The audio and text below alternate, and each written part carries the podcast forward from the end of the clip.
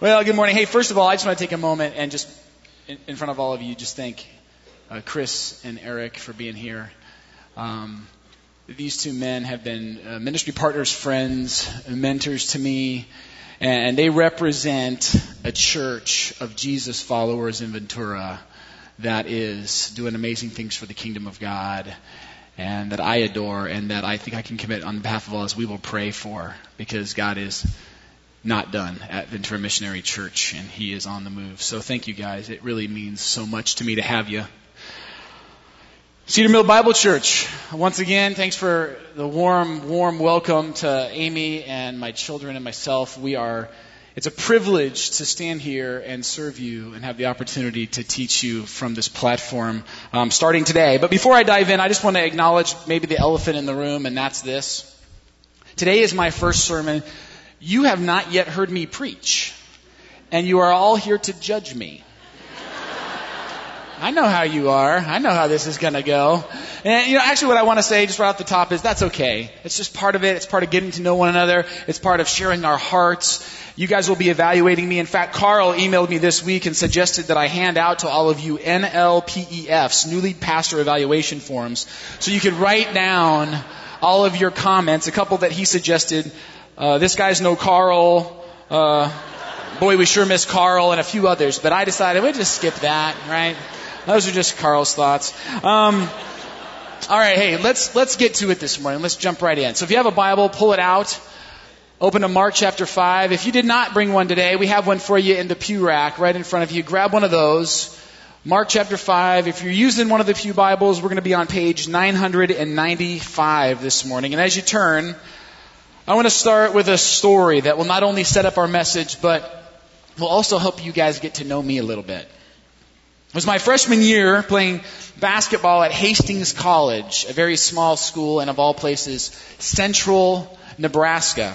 And over Christmas break that year, our team had an opportunity to play in a holiday tournament. But this was not just any holiday tournament. This tournament was in Hawaii. So in the middle of winter, 12 guys, now the, the, the, the, Ventura people did not understand this, but you Portland folks will relate. In the middle of winter, 12 guys from Hastings, Nebraska get on a plane and go to Honolulu, Hawaii for eight days. Now, uh, for the first four days of the trip, we were very focused. We were there to play in this tournament. We were there to practice and prepare and play hoops. And so that's what the first four days were all about. But then when the tournament was over, we had four days off. Four days to simply enjoy life on the island of Oahu. Now there's all sorts of adventures during that time. But on one day in particular, we jumped in a couple of vans and drove all the way around the island to one of the most famous surfing spots in all of the world, the North Shore. Been there? Anyone? Yeah? All right.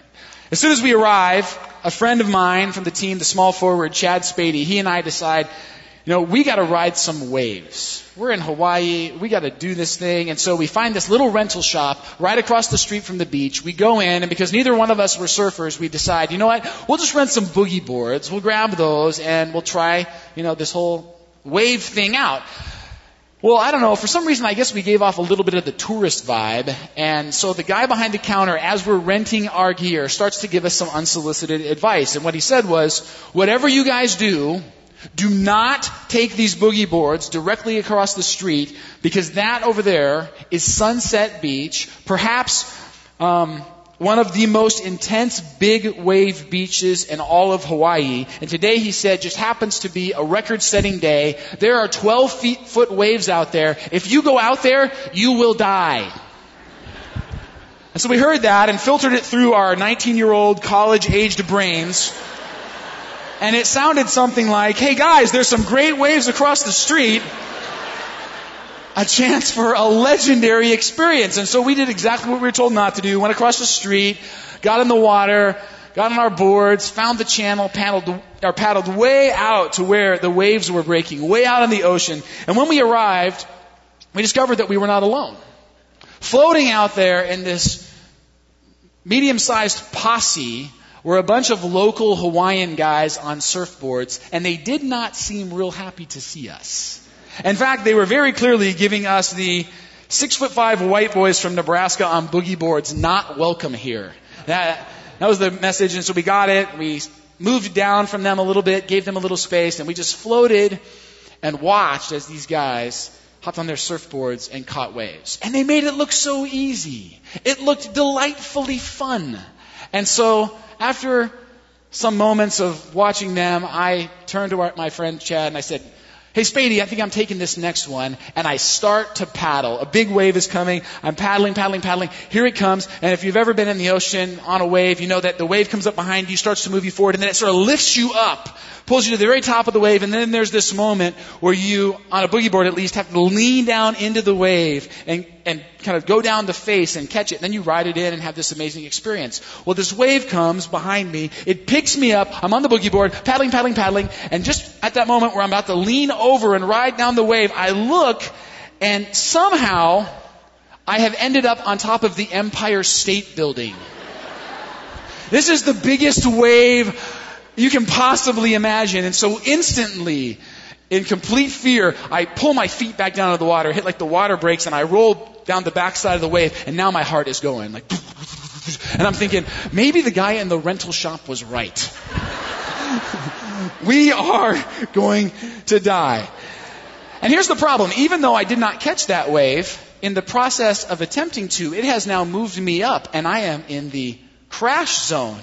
And there are other waves coming. So now, in a complete panic, I start paddling for the shore, frantic. But of course, I cannot, cannot, cannot outrun the next wave. It picks me up, slams me down into the ocean, rips the board from my arms, and I'm tumbling, tumbling, tumbling, tumbling, tumbling, like I'm in a washing machine. Finally, when I stop spinning, I begin to swim for the surface to catch some air when the leash that attaches my ankle to the boogie board catches. It, it's catching. And it takes me a moment, but I finally figure out that the reason it's catching is because I am accidentally swimming down and not up. And now I know I'm in big trouble. So I turn, get to the surface of the water, take a big gulp of air, and now I'm really panicked. Now I'm really scared. I'm paddling again for the shore. Another wave comes, same thing, rips the board, slams me down, spins, and now I'm pretty sure the guy was right in the rental shop. We should not be out here. And I'm picturing the headlines in the newspaper. Stupid Nebraska kid killed on boogie board at Sunset Beach. Local surfers cheer. This happens a few more times. I eventually, by the grace of God, make it back to the shore in one piece. But friends, Sunset Beach on the north shore of Hawaii will always remind me of what it's like to know the hopeless, helpless, out of control feeling of complete and utter desperation. Ever felt that way? Hopeless, helpless, desperate. Well, in our scripture passage today, Mark, the author of our gospel, He's going to introduce us to two people, two people who meet, meet Jesus and who very different reasons are both experiencing complete and utter desperation in their lives. And Jesus, in a way that only Jesus can do, he meets them in these moments and then he uses their stories to teach you and I about the kind of faith that he longs for us to have. Mark chapter 5, starting in verse, starting in verse 21. When Jesus had again crossed over by boat to the other side of the lake, a large crowd gathered around him while he was by the lake. All right, here's what's happening.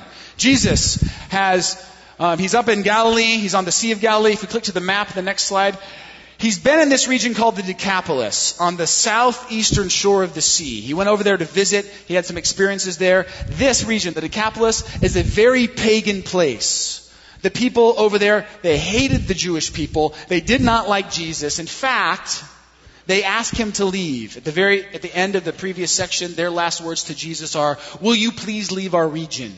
We don't want you here, Jesus." So Jesus, he heals this man, has an experience with him, but now he's in a boat. He's traveled across to the other side of the Sea of Galilee. He's now back on the northwestern shore. He's back in Galilee, his stomping grounds. In fact, that little town there, Capernaum, That was like Jesus' home base for ministry in the north. So when he was doing ministry, he was kind of headquartered out of Capernaum. So he's very popular there. People know him there. And Mark wants us to remember that. He says, as soon as Jesus lands, he hasn't been on shore for two minutes, and there's an entire crowd of people that have come around him. They just love him and want to be with him.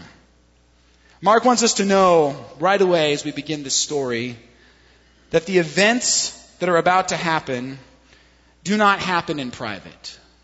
These are not private, intimate moments with Jesus. These will be very public moments of faith.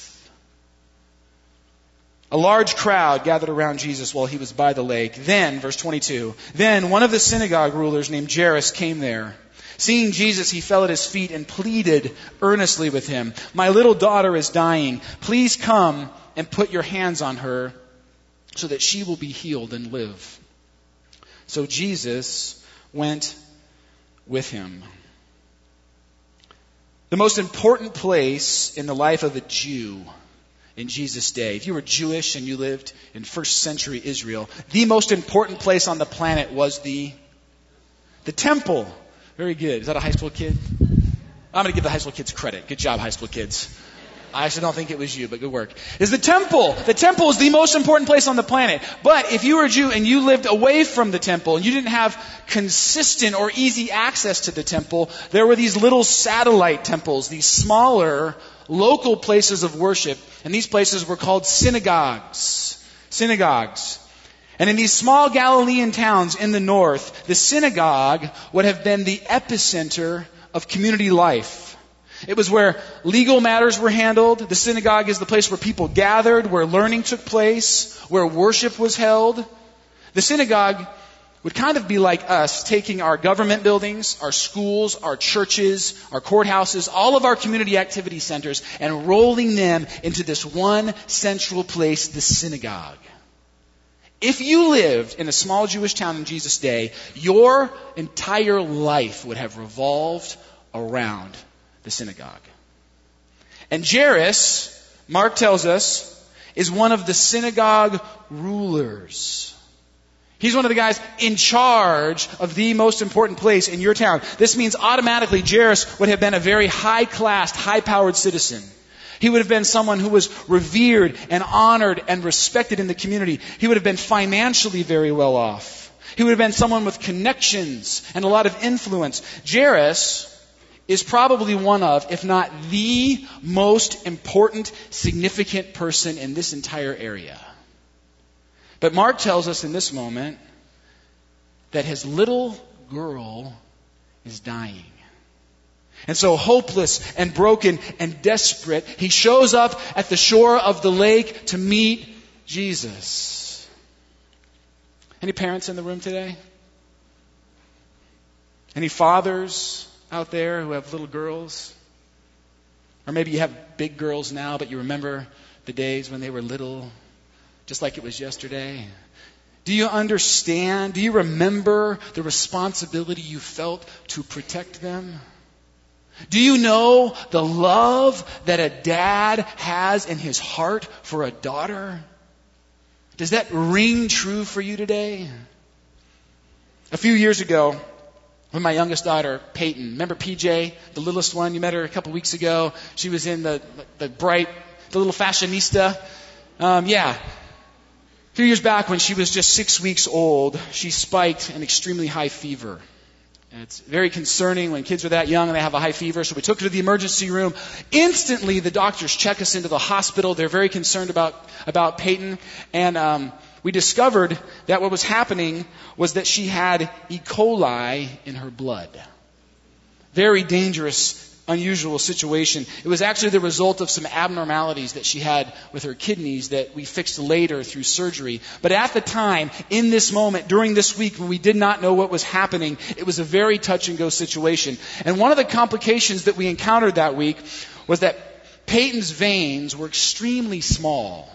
Even by six week old baby standards, they were very small. And the nurses were having a very difficult time getting an IV into her arms or any place in her body to get her the medicine that she so desperately needed. In fact, that week, we watched as I think every single nurse from the NICU poked and prodded and picked at our daughter as she screamed in an attempt to heal her of this uh, potentially deadly situation. It was not a fun week. They searched all over her body. I think in the end we counted and she had over 35 IV attempts that week. Finally, they found a, a place where an IV would stick. It was in her head. And so here, this is our picture. Our six week old daughter in the hospital battling this poison running through her veins, and she has this needle going into her head. Not a fun week. Long, painful, frustrating. That's a desperate moment for a dad. And the point is this, friends. I do not want you to just read some words on a page. I do not want you to miss the raw emotion of this story. Don't miss the feelings and the passion and the urgency of this man, Jairus, who usually has his life under control. This is a guy who is the one who's typically helping other people with their problems. Do not miss his desperation in this moment, his panic, the frantic state of his life, this ruler, this leader, this father, as he comes to Jesus, who's finally back from the other side of the lake. Because you see, kind of a sub point here that Mark is making, I believe, is this it does not matter who you are. It does not matter how much money you make. It doesn't matter what you do for a living. It doesn't matter how much clout you have in your community or in your church. Every single one of us, whether we know it or not, is desperately in need of Jesus. And the synagogue ruler this leader, this prominent member of society, he comes and in front of all these people, he falls at Jesus' feet. Some translations tell us that he bowed down before him or he worshiped him. But get the picture here. Historians, biblical scholars tell us that the scene Mark is describing probably looked, looked something like this. Jairus prostrate on the ground before Jesus, on his face kissing Jesus' feet, kissing the hem of his garment, kissing the ground in front of him as he weeps and begs and pleads, Jesus, I've got nowhere else to turn. I've got nowhere else to go. You are my only hope. Jesus, I'm desperate. You and you alone can save my daughter. Friends, this is a picture of a man who maybe, for the very first time, has realized how desperately he needs God. And so, in response, Jesus and his disciples, they turn and they go with him. They begin to make their way to Jairus' home. And then we're told this in the middle of verse 24. A large crowd followed and pressed around Jesus. And a woman was there who had been subject to bleeding for 12 years. She had suffered a great deal under the care of many doctors and had spent all she had, yet instead of getting better, she grew worse. When she heard about Jesus, she came up behind him in the crowd and touched his cloak because she thought, if I just touch his clothes, I will be healed. Friends, this woman is on the opposite end of society from the synagogue ruler we just met. You notice that Mark doesn't even give us her name. Why? He does not know her name. She does not matter. No one knows her name. That's because she's about as low on the totem pole as you can go. This woman is a societal outcast. Here's why. Jewish law placed very severe restrictions on women who were hemorrhaging. These women were not allowed to participate in any part of community or religious life. People were forbidden from even touching them. Imagine that. Imagine living your life that way.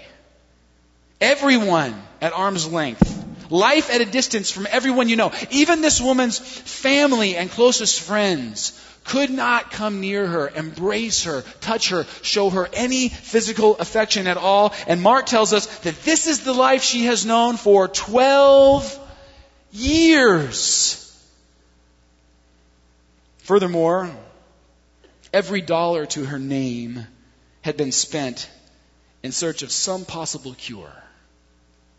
Know her life. Know her life the past 12 years. She and probably probably her family had tried it all. Every doctor, every healer, every spiritual guru who made promises and had passed through town, they had gone to everyone and spent every dime they had. And after 12 years of disappointment after disappointment after disappointment, she was not only not better, she's worse. Think for a moment about how much courage and resolve and faith it took for this woman to one more time, in front of all these people, even allow herself to hope and think that maybe, just maybe, she might get better. Verse 27, if you are an underliner or a highlighter today, take note of these words. But when she heard about Jesus, when she heard about Jesus. You see, there's something about Jesus that gives this woman the ability to hope one more time. And if that's you today, if you today, for whatever reason, are running on almost empty, on real low hope, let me just tell you about Jesus because he's the hope giver. Now, here's where this story gets a little bit, at least in my mind, cool, interesting, fun, exciting.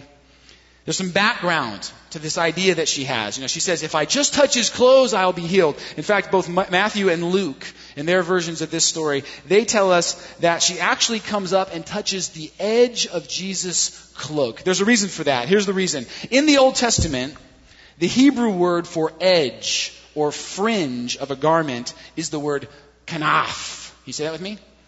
Kanaf. I'm just making sure you're awake still. Kanaf. Plus, it's also that, you know, it's like that sound, which sounds appropriate, inappropriate, I mean, to do in church, but today it's going to be okay. right? Don't do that unless I ask you. But we're going to do it one more time. Ready? Kanaf. Kanaf. All right, good. Kanaf. It means edge or fringe. I actually need a volunteer. I need a, I need a man. Oh, there's a high school boy right over here. Yeah, come on up. Welcome him up.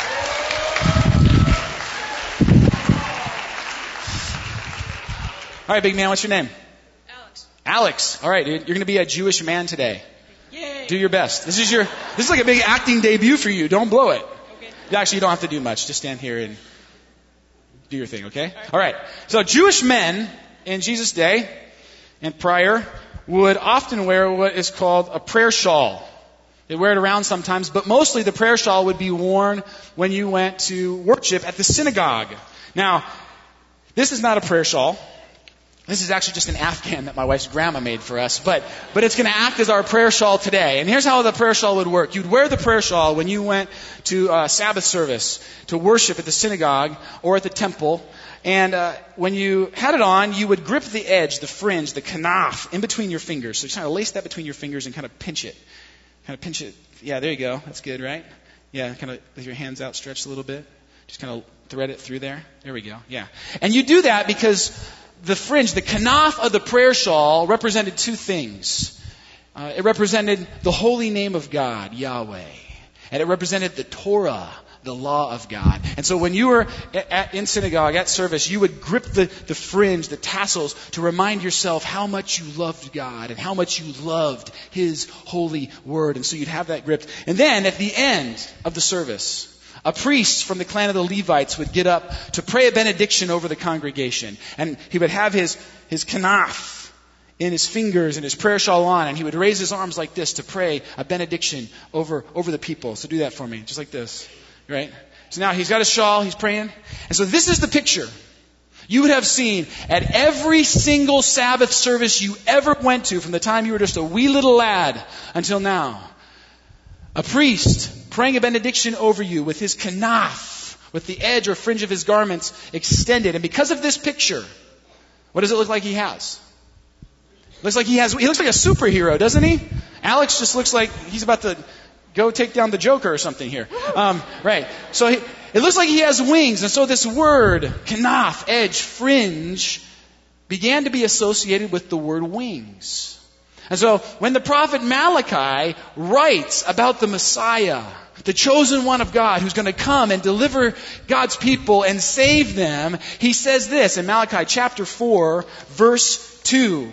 He says, the Sun of Righteousness, that's the way Malachi refers to Messiah, the Sun of Righteousness will rise with healing in its wings. That's the word. Right? Yeah. And so a legend developed during Jesus' day that you could actually take this prophecy literally.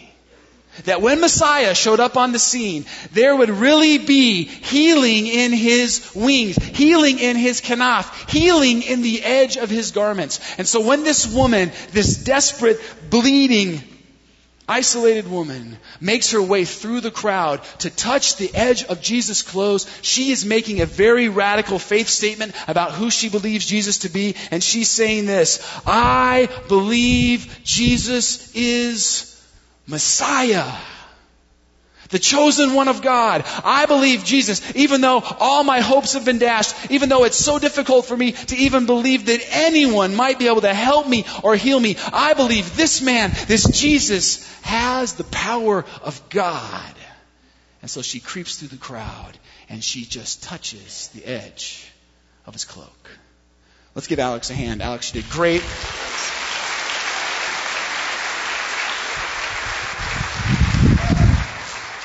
The Oscar for the best high school boy impersonating a Jewish man goes to Alex. Good job. So this woman, she creeps through the crowd to touch Jesus because she believes him to be Messiah. She believes him to have the, the power and healing touch of God. And then we're told this in verse 29. Immediately her bleeding stopped and she felt in her body that she was freed from her suffering. At once Jesus realized that power had gone out from him. He turned around in the crowd and asked, who touched my clothes? Like this is the most Star Wars Jesus moment in the entire scripture. It's just like, vroom, I sense a breach in the force. The power has gone out from me, right? Oh, um, oh, I'm sorry. Oh, shoot. I forgot. Matt, I, Pastor, I forgot, Pastor Matt, you have dibs on all Star Wars references and sermons. And I just, oh, I, I will never do it again. I, just please forgive me on that. I will not reference Star. That's your territory. Here we go. Okay. And once Jesus realized that power had gone out from him, he turned around in the crowd and asked, "Who touched my clothes?" Thirty-one. You see the people crowding against you? His disciples answered. And yet you can ask, "Who touched me?" But Jesus kept looking around to see who had done it. Then the woman, knowing what had happened to her, came and fell at his feet, and trembling with fear, told him the whole truth. He said to her, Daughter, daughter. See, he cares for this woman the way Jairus cared for his little girl. Daughter, oh, so beautiful. Your faith has healed you. Go in peace and be freed from your suffering. Remember at the very beginning, we talked about this being a public moment. Happens in this crowd on the lakeshore. The reason I believe Jesus turns and asks, Who touched me? Is because he does not want this incident to go unnoticed. He does not want this to simply be an exchange between he and this woman. He wants everyone on the shore that day to see the kind of faith that this woman has placed in him. That's what Jesus longs for. You see her? You see that faith? You see who she believes I am? You see the way she risks it all to seek me? Now, sometimes people take this passage and others like it, and they'll say something like, if you have enough faith, you can get healed.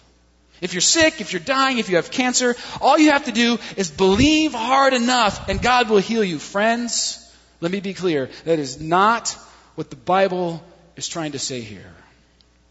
In this passage, what Jesus is telling you and I is that it does not matter who you are. It doesn't matter if you're this prominent guy or if you're this lowly woman. If you're rich or poor, black or white, east side, west side, Jew, Greek, slave free, male, female. Jesus says, the kingdom I bring has nothing to do with your societal standing in this world.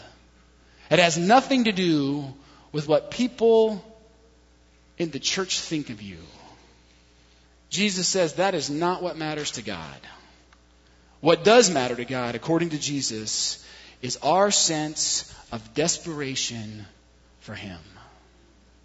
How much do you know that you need Him today?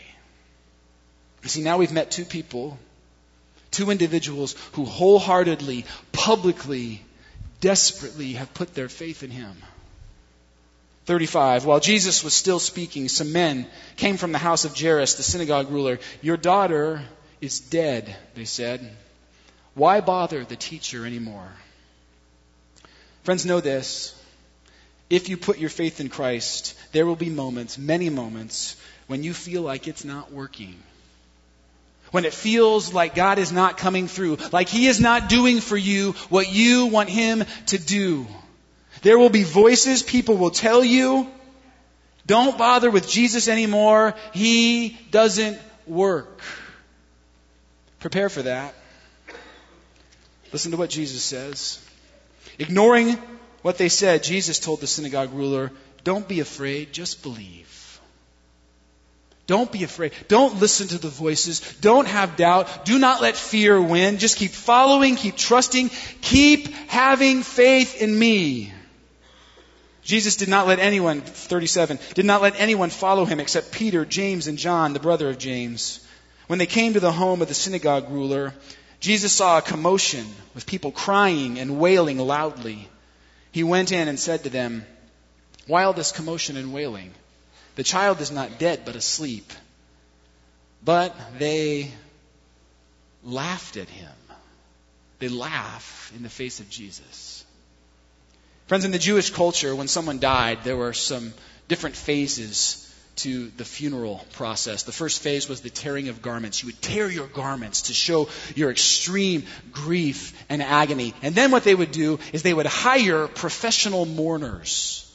They would hire groups of women to come in to the home where the person had died, and these women would, as loudly as they could, scream and wail the name of the person who was deceased.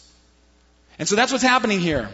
These women have been hired, they've been called in, they are now in the home, they are screaming, they are wailing the name of this little girl. It would have been a very chaotic scene, full of a lot of commotion. It sounds kind of weird to us, but it was normal in that day. Jesus walks in on this. And it's obvious that these, these women, these professional mourners, sometimes there would have been flute players as well, they don't really care for this family. They don't really care for this man. They don't care for this little girl. They are simply there to do a job.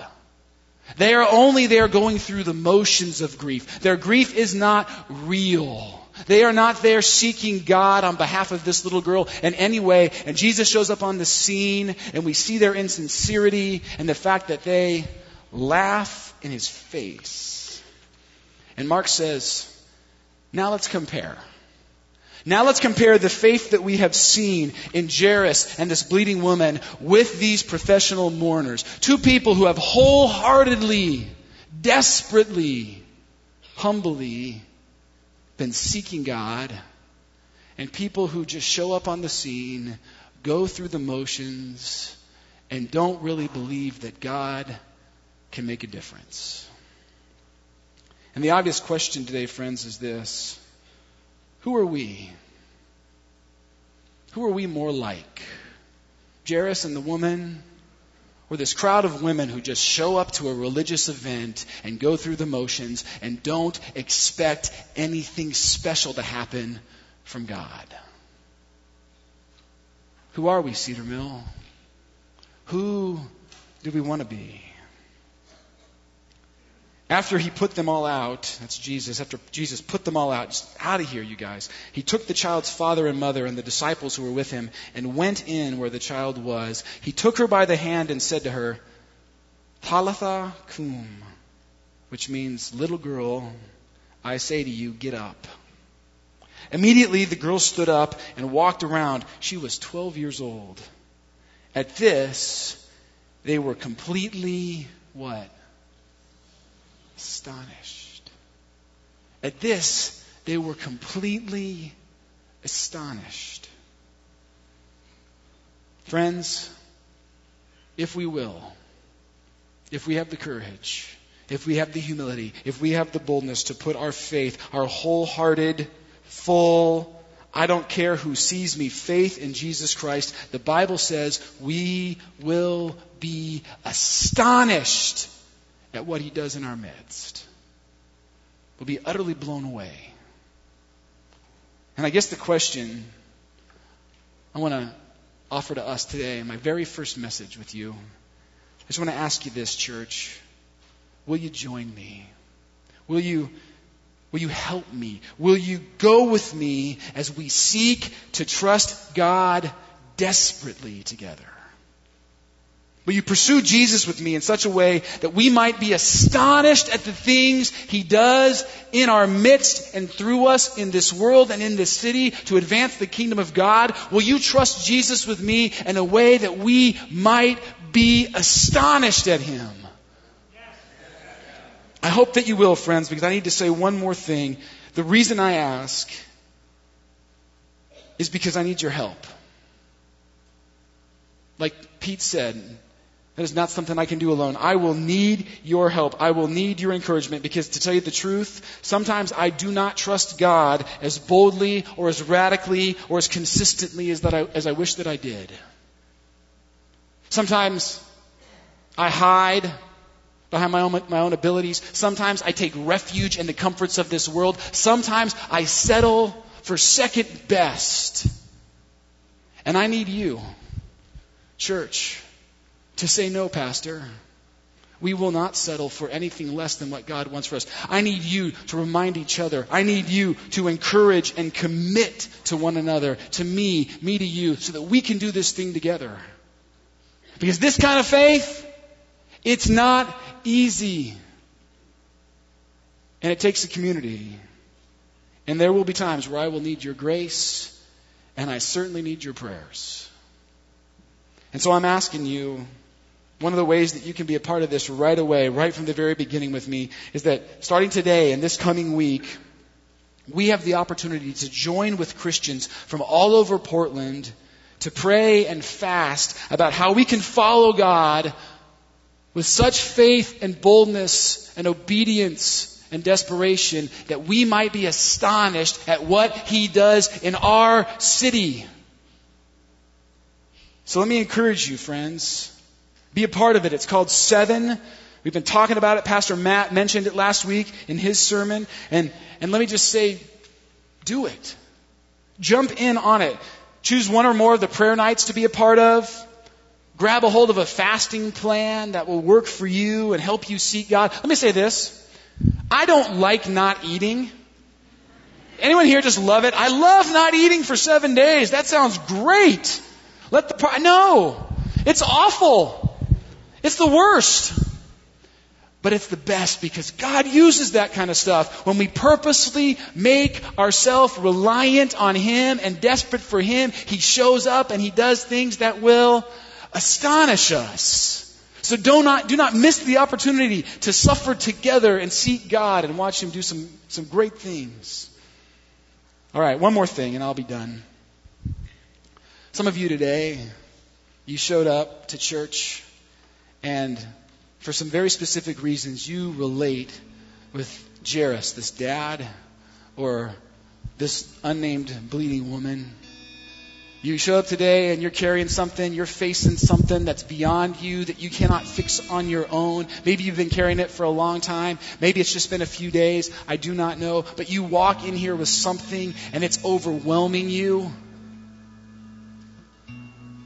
Let me encourage you. Give it to Jesus today.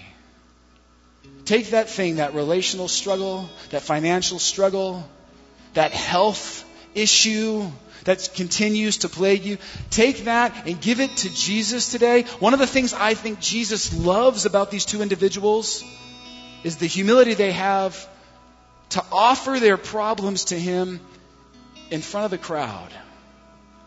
To just say, I don't care who sees, I don't care who knows, Jesus, I'm desperate for you and I need you. If that's you today, if you walked in here and you are carrying something that's got you on the edge of hopelessness, something real specific, and you're thinking about it right now, let me just give you this chance. Acknowledge it before God, and not just before some crowd, but before your church family. And reach out for Jesus the way this woman did. Reach out for him and seek him and ask him to help you. Would you do that today? If you've got something, something specific that's plaguing you in your life right now, and you need to surrender it to God, I invite you just to stand. Just as an act of boldness, thank you, that's great. As an act of desperation and faith, to reach out for Jesus Christ and say, Only you, God, I need you, I'm desperate for you.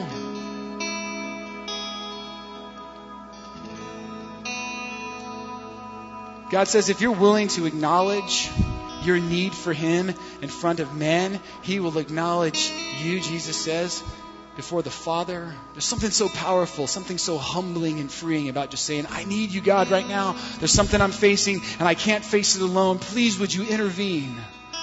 And I'll say this to those of you who are standing, and if anyone else needs to stand, you just go ahead. Two things. I stand with you today. I've been standing, so you didn't get to see me stand, but I'll just go ahead and do it right now. There we go. I'm with you. Facing some stuff that just seems a lot bigger than me. Second of all, in the same way Jesus turns and seeks this woman so that he can lock eyes with her, he sees you today. That's his promise. He sees you standing there. He knows your pain. He knows your struggle, and He is with you. In the same way, He, he changes His plans to walk with Jairus through this issue, He will walk with you today as well. He will walk with you because He loves you. And I do not know what He'll do. I do not know His plan for you, but His promise is this I will never leave you nor forsake you. We will get through this together. So, church, for those of you who stood, Thank you for your faith. Thank you for being an example for us. The rest of us, if we'd all stand, I'm going to close this with a word of prayer before we receive uh, communion together. But if someone was standing near you, just go ahead and lay a hand on their shoulder or on their arm and just pray for them. I'm going to pray. Join me in praying for one another right now. Father, thank you for these folks who stood. Thank you for your promise and your word to meet us and help us and change us. So often, God, it seems you do meet us in the middle of our suffering. And so, in a weird way, we thank you for our, our trials and our struggles. I ask for healing, for peace, perseverance, hope, and a, and a clear sense of your presence in the lives of every single person who stood in this room today. Lord, as we prepare our hearts to receive uh, the meal that you gave us, Help us to know your love and help us to know your power.